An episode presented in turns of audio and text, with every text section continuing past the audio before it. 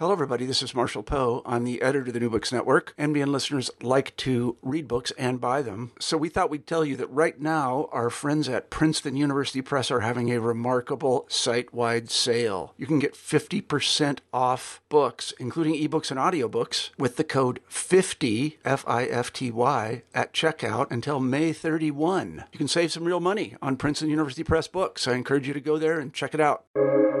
Welcome to the New Books Network. In Peace, Love, Yoga The Politics of Global Spirituality, Andrea Jain examines the interconnectedness between global spirituality and neoliberal capitalism through an examination of the global yoga and self care industries. Building off her work in selling yoga from counterculture to pop culture, Jain examines how spiritual industries and corporations impart neoliberal spirituality, which she contends is a central component of neoliberal capitalism. In broader terms, Jain's examination of neoliberal spirituality, and yoga more specifically, provides a rich avenue to, out, to analyze and understand the role of religion in contemporary society. Andrea Jain is Associate Professor of Religious Studies at Indiana University, Indianapolis, and the editor of the Journal of the American Academy of Religion. Hi, Andrea, and welcome to the New Books Network. Hi, Lindsay. Thanks for having me here. So, people who are familiar with your work will likely know about your last book, Selling Yoga um, from Counterculture to Pop Culture, and some of your other publications. How does Peace, Love Yoga build off and diverge from your previous scholarship? Yeah, so Selling Yoga was largely a project focused on accounting for how yoga became a part of global pop culture, how it uh, came to be a cultural product that was commodified and sold to mass audiences, uh, how it was marketed in such a way as to make it successful as a global consumer product. Uh, and then also, it was concerned with the question of whether or not the a, a pop culture phenomenon like yoga could also be a religious practice. And I made the argument that, in fact, yoga, even in its most popularized forms, serves as a body of religious practice. It entails myths, rituals, community creating, uh, strategies to resolve or cope with the problems of disease, suffering, and death. Um, so, those were the uh, issues I was concerned with in selling yoga. In Peace Love Yoga, it's a more, a stronger critique of the commodification of yoga and I use that uh, focus on yoga as a way to critique uh, capitalism at large. I'm interested in looking at the ways in which our consumer practices contain our dissent or protest or resistance to uh, the problems of capitalism, both social problems like structural oppression leading to things like the prison industrial complex, or and environmental problems. So um, uh, the uh, the ways in which capitalism perpetuates climate change um, has sped up climate change and is causing an environmental crisis. And so I look at the ways in which spiritual consumers, especially consumers of yoga, but I also look at consumers of things like mindfulness and other spiritual commodities.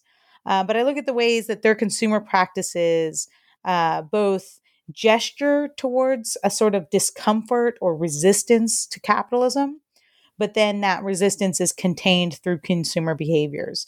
For example, buying biodegradable paper plates or organic yoga wear. Um, this is a way in which we as consumers feel better about ourselves. We feel like we're doing our part to resist capitalism and the violence of capitalism.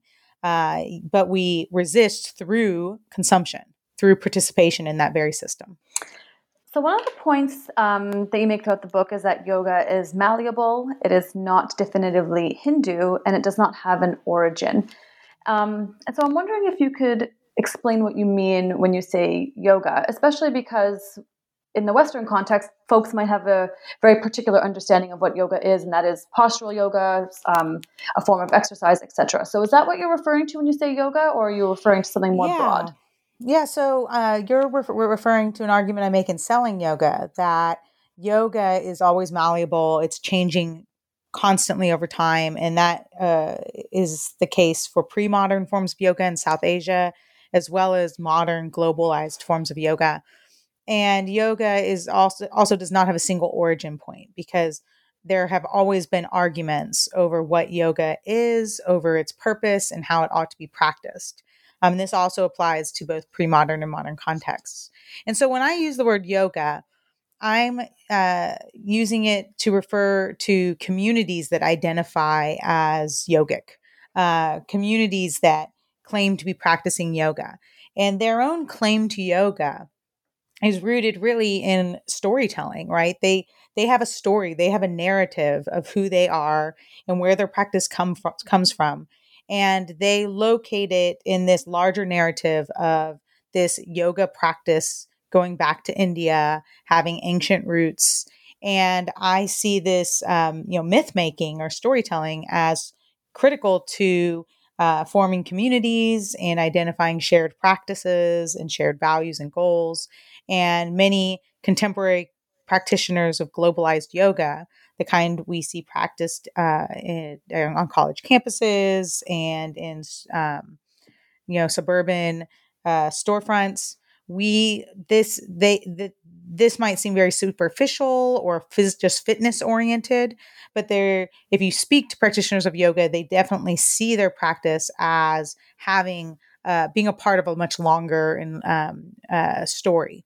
And that's what makes it yoga is their kind of rootedness in that narrative so, before we go any further, I'm wondering if you could explain some important terms for us that you use throughout the book. Um, you refer to neoliberalism, liberal spirit, neoliberal spirituality, and neoliberal capitalism.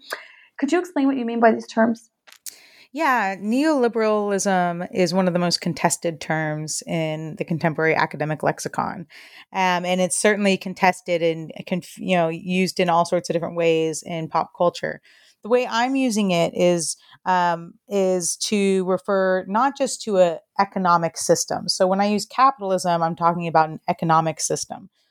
But when I'm talking about neoliberalism, I'm talking about a form of governance or governmentality, neoliberal governance. I, I use this uh, phrase throughout the Peace Love Yoga book. And I'm what I'm referring to there is the ways in which we govern ourselves uh, and this is an ideology. This is a sort of way uh, um, in which we, a system for telling ourselves what we ought to and ought not to do. And uh, so neoliberalism is this is a form of self-governance, as a system of values and goals that we adopt and share with many of our neighbors and in the communities we're embedded in. And uh, neoliberalism uh, it, it values individual productivity over everything else. And so the burden of success, of health, of well being, of happiness, all of these things we ought to strive for. And uh, we as individuals are responsible for achieving those things. And so the critique in the book is that this is a problem because we know from you know evidence-based s- studies uh, that people are not entirely in uh, control of their uh, and they're largely not in control of their place in the world and in society. We're born into social classes, racial identities, genders that uh, give us more or less power and people are oftentimes disenfranchised in ways that they have no control over because of their inherited uh, uh, cultural identities around gender, class, race, um, uh, ethnicity, and such. And so uh, this is a sort of impossible ideal, holding the individual accountable for his or her or their happiness, uh, when in fact, uh, they might be systematically or structurally oppressed because of their gender or racial identity. Um, so that's what I'm talking about when I'm talking about neoliberalism. This sort of burdening the individual with with attain, you know, taking responsibility for things that are in fact structural, or at least largely structural. Um, and what about neoliberal spirituality and neoliberal capitalism? Can you expand on those terms as well? Yeah, so neoliberal capitalism is the combination of an economic capitalist economic system and a neoliberal ideology. And so we see this as dominant in global cities around the world, um, capitalist global cities from Hong Kong, New Delhi, New York, Los Angeles, Indianapolis, where I live. Um, this is the, the dominant economic system, capitalism, and it's wedded to a dominant ideology that is neoliberalism. And so uh, we are citizens who are uh, uh, uh, expected to be a part of the capitalist economic system and to um, take responsibility for our own uh, success in that system.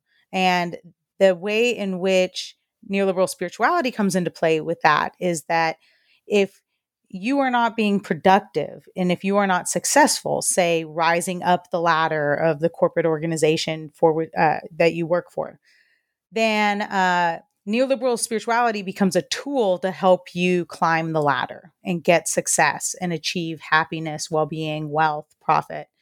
And so for example one of the um, examples i draw on I, I, cite in the book um, that I think is really helpful uh, is the example of the the working mother who is exhausted all the time, right? Because she goes to work, she uh, works hard, then she comes home to her second shift, and she's got to take care of the children, take care of the household, and she's exhausted and she's unhappy, and so her uh, the corporation for which she works says, "Hey, we're offering free yoga. Take a yoga class." Or, hey, we're going to offer this mindfulness course during the lunch hour, study mindfulness. This becomes the tool for her to deal with her exhaustion, her unhappiness. And this is a great example of neoliberal spirituality. The burden is put on her to heal from these structural violences, um, these gendered violences, these corporate capitalist violences, um, and instead of there being structural changes. So a structural change would look like more parent, parent leave at the workplace, right? She gets extended parent leave or uh, childcare at the workplace. She has childcare avail- readily available for her. Uh, these would be structural changes that would contribute to her well being, health, and happiness and success, as opposed to neoliberal spiritual strategies that put the burden on her shoulders. So I want to segue to talking a little bit about um, consumerism and um, the commercialization commercialization of yoga, um, which you mentioned, which you mentioned earlier. Um, so let's first talk about the role of consuming spiritual products. Um, so, what role does donning yoga wear or purchasing health foods assume for consumers, and how do corporations and in turn consumers understand the buying and selling of these products? And you alluded to this a little bit earlier, but I want to flesh this out a, a little bit more. Yeah, do you mean like what role do they play for consumers in terms of their relationship to capitalism or sure, and their yeah. relationship to their own healing?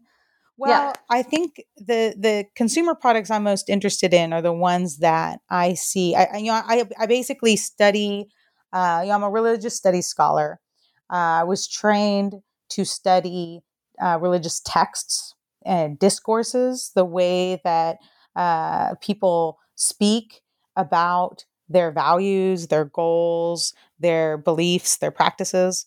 And I study yoga wear and the texts printed across yoga wear or other other products and their texts. I study these as um, religious discourses. And so I look at, for example, you know, a yoga T-shirt that says "Peace, Love, Yoga," or "Good Vibes All Day," um, or "Good Good Vibes, Good Good Vibes All the Time," uh, and packaging that says, uh, you know, uh, uh authentic, um, say, authentic uh, meditation manual, or um, uh, packaging that says biodegradable or organic. packaging that sells products um, as consciously made or environmentally friendly. Um, these discourses are all very interesting to me because what they indicate is a sort of genuine, I think, desire on the part of the consumer and the and the marketer uh, to address global issues or problems or um, concerns about well-being right? Uh, good vibes all the time, right? We want to be happy and we want to put out good energy into the world. We want to make other people happy, right? Peace, love, yoga. We want to put peace and love out into the world. We um, we want to attend to the environment, so we you know biodegradable, green, uh, organic. These are all appealing to us, and they all the fact that these products are popular and widely consumed, um, re- from my perspective, reflect a genuine concern about certain problems, uh, warfare, uh, conflict, uh, suffering, hunger, environmental degradation. Consumers see these problems and they're concerned about them. And uh, the the problem is that when we buy a T-shirt that says "Good Vibes," right? Is that actually is that a reflection of our genuine concern with other people's suffering? Yes. Does it actually alleviate any suffering? No. Um, buying biodegradable plate paper plates um, that expresses a genuine concern for the environment. Yes. Does it actually address the structural problems leading to environmental degradation? No. Um, and so that's the relationship between our consumer products and what's going on inside our heads, right? We are in crisis as consumers. We're worried, we're anxious about capitalism and its effects on communities, individuals, and the environment.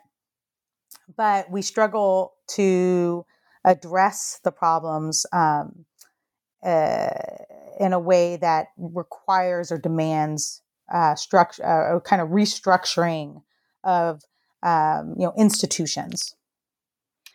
I'm wondering if we could talk a little bit about authenticity. Um, you push back against the idea that the commodification of spirituality is inherently inauthentic. Um, could you explain how spirituality and yoga have been commodified. You may have touched on this already, um, and why you challenged previous studies that, and I'm quoting you here, reduce neoliberal spirituality to mere consumer sellouts and spiritual consumers to dupes.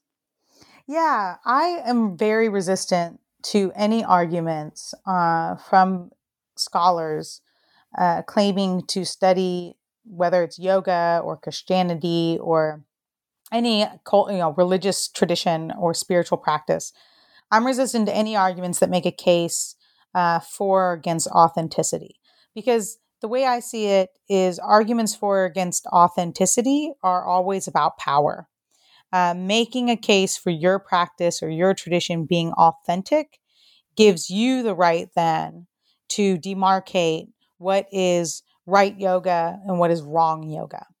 And um, I see it as a power play that we see played out in culture all the time, right? We see it right now in the current election in the United States, arguments over like what is what are American values, um, what is like the the authentic story of America, and who owns that story and who gets to tell it, and who what you know what's the authentic versus the inauthentic, um, the corrupt versus the pure, and uh, these the, the when scholars get in the um, get get participate in these arguments over authenticity, I think they are participating in these power plays that I'm uncomfortable with, and I don't think it's our job as uh, academic scholars to participate in those kinds of debates.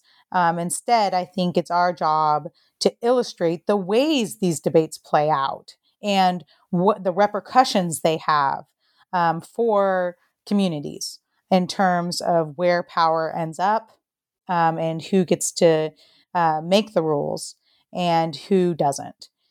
And so that's why I, I, you know, there's there's historical reason also for why I resist these arguments over authenticity because we know that, again, from his, an historical perspective, there is no single origin point of yoga, just like there is no single origin point of America, right? This is a sort of ahistorical way of thinking about um, a cultural identity or a cultural practice to think that the, there's some kind of linear trajectory where here's the origin point and then it builds and evolves from there. Uh, we know that these identities and these practices are always and continuously contested. Um, and so that's why I resist any arguments for or against um, authentic yoga or corrupt yoga. And I see the commodification of yoga as just one more iteration of yoga that is no more or less authentic than other forms yoga has taken. I'm wondering, could you elaborate a little bit more on how um, spirituality and yoga have been commodified? You talk a lot, and you've mentioned this already um, in our interview, but you talk about yoga wear, and in the book, you really talk about spiritual gangster, this particular brand. But beyond yoga wear, how else has yoga been commodified? And more broadly, how has spirituality been commodified? Yeah, so um, I get into this in both of my books, Selling Yoga and Peace Love Yoga, where I talk about the processes through which marketers make yoga, mindfulness, and other spiritual commodities uh, widely attractive and easily consumable by the masses. Um, and so they do this first through accessibility. Uh, and this means that yoga is something that can be purchased uh, at, uh, you know, through buying a cheap paperback or flipping on the TV and tuning into a, a, a, yoga class right there in your own living room, or watching a YouTube video, or um, going to your neighborhood yoga studio, taking a yoga class on your college campus. Um, yoga has to be, in other spiritual commodities, um, easily accessible to consumers and widely accessible. Yeah, so you can buy yoga wear now in your supermarket. You don't even have to go to a yoga studio to buy a yoga mat. You can get one at Target.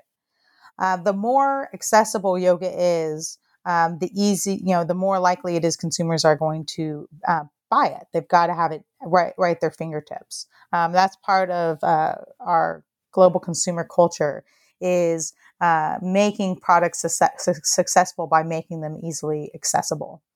And uh, yoga also then has to be uh, cohesive with the dominant ideology. And so that's where we see yoga products and other spiritual products increasingly reflecting a neoliberal um, ideology, or what I was talking about before in terms of neoliberal governance.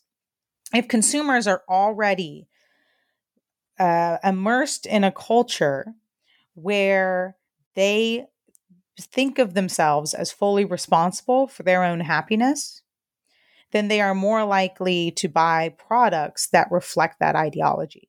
And that's what we see in uh, neoliberal spirituality is this, again, uh, burdening of individuals with uh, the, the um, uh, responsibility of healing. And so uh, we see this sort of toxic positivity in yoga products where you know change your attitude and you can change your attitude about your own suffering by taking a mindfulness class uh, and or uh, hanging out with more spiritual people who share uh, a sort of yoga practice or uh, mindfulness practice uh, and this will change your attitude and then change your life uh, and so that becomes you know these products that reflect this neoliberal governance become more popular and uh, successful in a culture where this toxic positive positivity and this neoliberal governance is dominant. Um, right? I've got. I'm unhappy. I must be doing it wrong. I might not. I must not be buying the right products. I'm. I'm paying for fast food instead of organic food.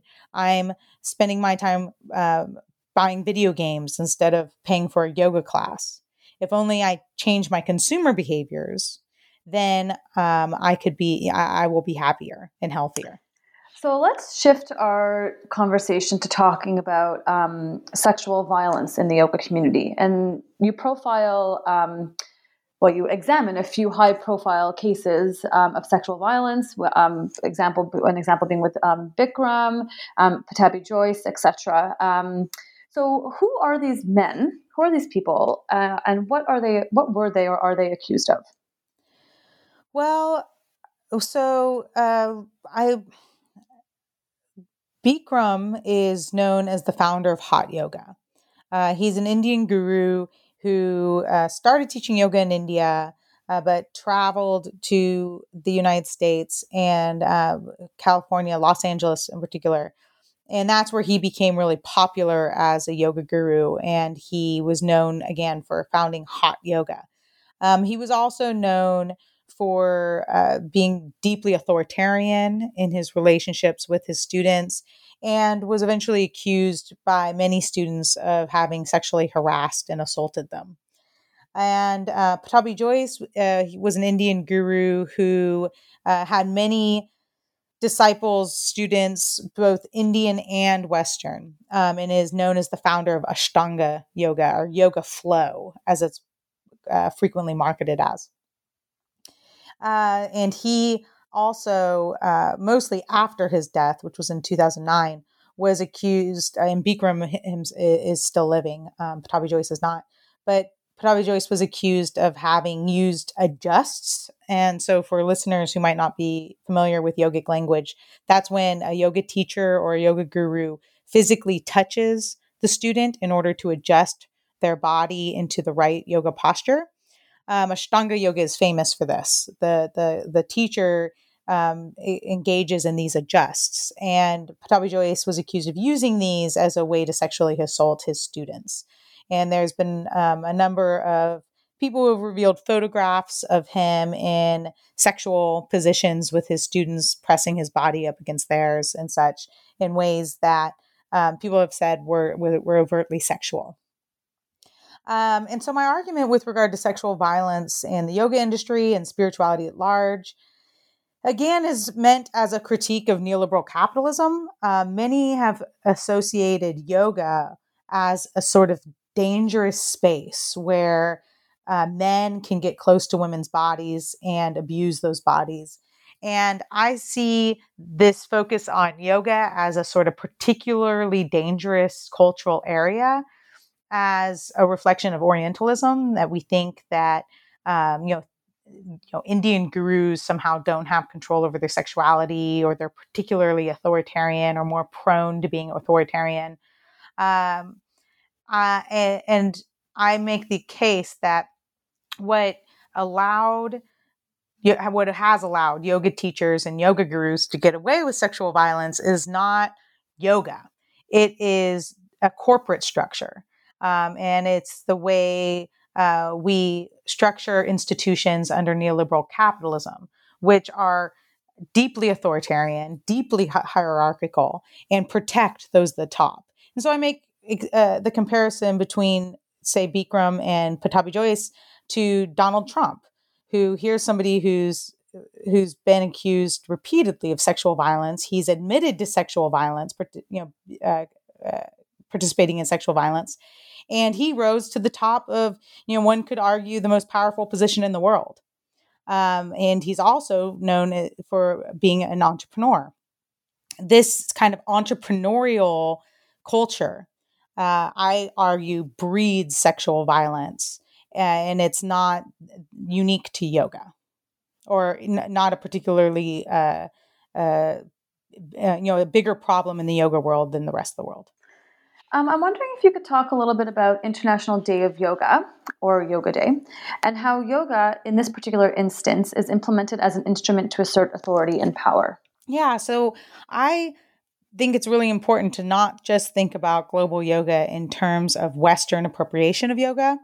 Um, I think there, uh, you know, a lot of the but my my both of my books focus on uh, Western appropriations of yoga and commodifications of yoga, but we also see this happening in India itself. And in India, uh, we see gurus like Baba Ramdev, who's the most famous living yoga guru in India. Um, also, an entrepreneur who runs a corporation there called Patanjali Ayurveda and sells spiritual products, wellness products, yoga products. And he works very closely in uh, with the current Prime Minister of India, Narendra Modi, who is a right wing political figure who uh, is has made the case that yoga is um, a part of Indian identity that is critical and uh, that is India's that yoga is India's gift to the world. And so he and Ramdev and many others have worked to uh, promote yoga. And one way they've done this is through International Yoga Day. Uh, and the way that I see this as deeply problematic is that Modi's yoga is deeply wedded to his political commitments. Uh, one being that uh, that India is inherently Hindu, uh, that that Hindu identity is is central to Indian identity. And so when Modi and, and Ramdev and, and other consultants to Modi's government construct their vision of yoga that they think should be taught, say, in public schools, to police officers, to the military, um, and other bureaucrats, um, that they prescribe for the practice of yoga on International Yoga Day. Uh, their story of yoga, their uh, the prescribed practices and the ideas are deeply Hindu and in conflict with the commitments of other religious minorities living in India, for example, Muslims. And so there have been many Muslims in India who have been the victim victims of the Modi government in many ways, including um, the enforcement of International Yoga Day, um, enforcing bureaucrats, police officers, teachers, students to practice yoga, um, not just any yoga, though, uh, Modi's yoga, which is deeply tied to Hinduism. Uh, and not just Hinduism at large, but Modi's version of Hinduism, a very uh, narrow, narrowly defined uh, vision of uh, both uh, Hindu identity and yoga practice. And so there have been protests on the part of religious minorities there who have said, you know, yoga is being instrumentalized as a political weapon by the Modi government. Um, and I see that as a problem, and it goes hand in hand with Modi's neoliberalism. Modi is not just wedded to this argument that Hindu identity is critical to um, to Indian identity, but also that uh, that neoliberalism is the ideology that will lift Indians up out of poverty um, out of various uh, disenfranchised positions uh, and empower um, Indian citizens. And so, again, yoga is the, you know, if you're suffering, if you're living in poverty, if you're not successful at the workplace, you, you're not doing yoga right. You're not buying the right stuff. Buy the right yoga mat. Pay to study with the right teacher. Take a retreat at, at Baba Ramdev's uh, yoga campus and that's going to bring you success, not govern, uh, you know, institutionalized change or restructuring. What can we learn about religion's role um, in contemporary society through an examination of neoliberal spirituality more broadly and yoga more specifically? Well, I think that religious institutions generally uh, they tend to uh, both they they can they can either internalize and reflect the dominant norms uh, and dominant values, or they can resist them. And, you know, there is nothing inherently uh, ethical or unethical about religion. Uh, religious institutions historically have, uh, you know, been, you know, uh, uh, been institutions that have resisted oppression, and they have been institutions that have been complicit and exacerbated oppression. And so, what we have to learn about religion and society in general when studying neo- neoliberal uh, spirituality is the ways in which religious institutions are complicit in and perpetuating uh, neoliberal capitalism, which is leading to increased uh, social stratification, increased poverty, increased uh, environmental degradation. Uh, and the ways that uh, spiritual leaders and uh, spiritual consumers perpetuate uh, like the, the, the the the discourses or language of neoliberal capitalism, the ways that they tie these the, that uh, neoliberal capitalism to uh, to values that are then associated with with religious institutions. So, for example, when a, a, church or a yoga community, a yoga leader says, you are responsible for your own well-being, right? If you're unhappy, what are you doing wrong? Um, maybe you're not choosing the right church, or you're not buying the right uh, Bible translation, or you're not sending your kid to the right Christian college. Uh, likewise, you're not practicing the right yoga, or you're not buying healthy foods. Um, this these kinds of discourses we hear across religious traditions, um, burdening in the individuals for their own unhappiness. Um, this is coming from neoliberal capitalism, not necessarily from some kind of authentic Christianity or one, some kind of authentic yoga. So we're approaching the end of our interview, but I want to conclude with one final question. What um, what are you working on now? I have decided to really uh, shift a bit in my work. Uh, I'm interested. I, I, you know, we're in the midst of a global pandemic that is uh, affecting all of us in various ways. And um, personally, I'm the mother of two children, and one of whom is on the autism spectrum. And I've had my kids home e learning for much of this pandemic. So honestly, I haven't um, gotten to dive into my new projects uh, much quite yet because Peace Love Yoga was just published a couple of months ago, and um, I've had my kids home e learning. But um, my plan is to continue my work on religion and capitalism and uh, but to shift from my focus on popular spirituality and the yoga industry and look at uh, consumer practices in terms of uh, their relationship to animal ethics so i'm interested in looking for example at food justice movements uh, and veganism and uh, the ways in which these are related also to things like white supremacy uh, and racial other racial issues. And so, in other words, I'm interested in doing some work now that looks at the intersections between, you know, religion, animal ethics, uh, white supremacy, um, and finding where consumer practices kind of wed these things together. Um, so that's probably where uh, my next, you know, work will come from is that that kind of line of thinking. Well, thank you so much, Andrea, for joining us today uh, and talking to us about your your book, Peace, Love, Yoga: The Politics of Global Spirituality, is out now. Yeah, thank you so much. I really appreciate it.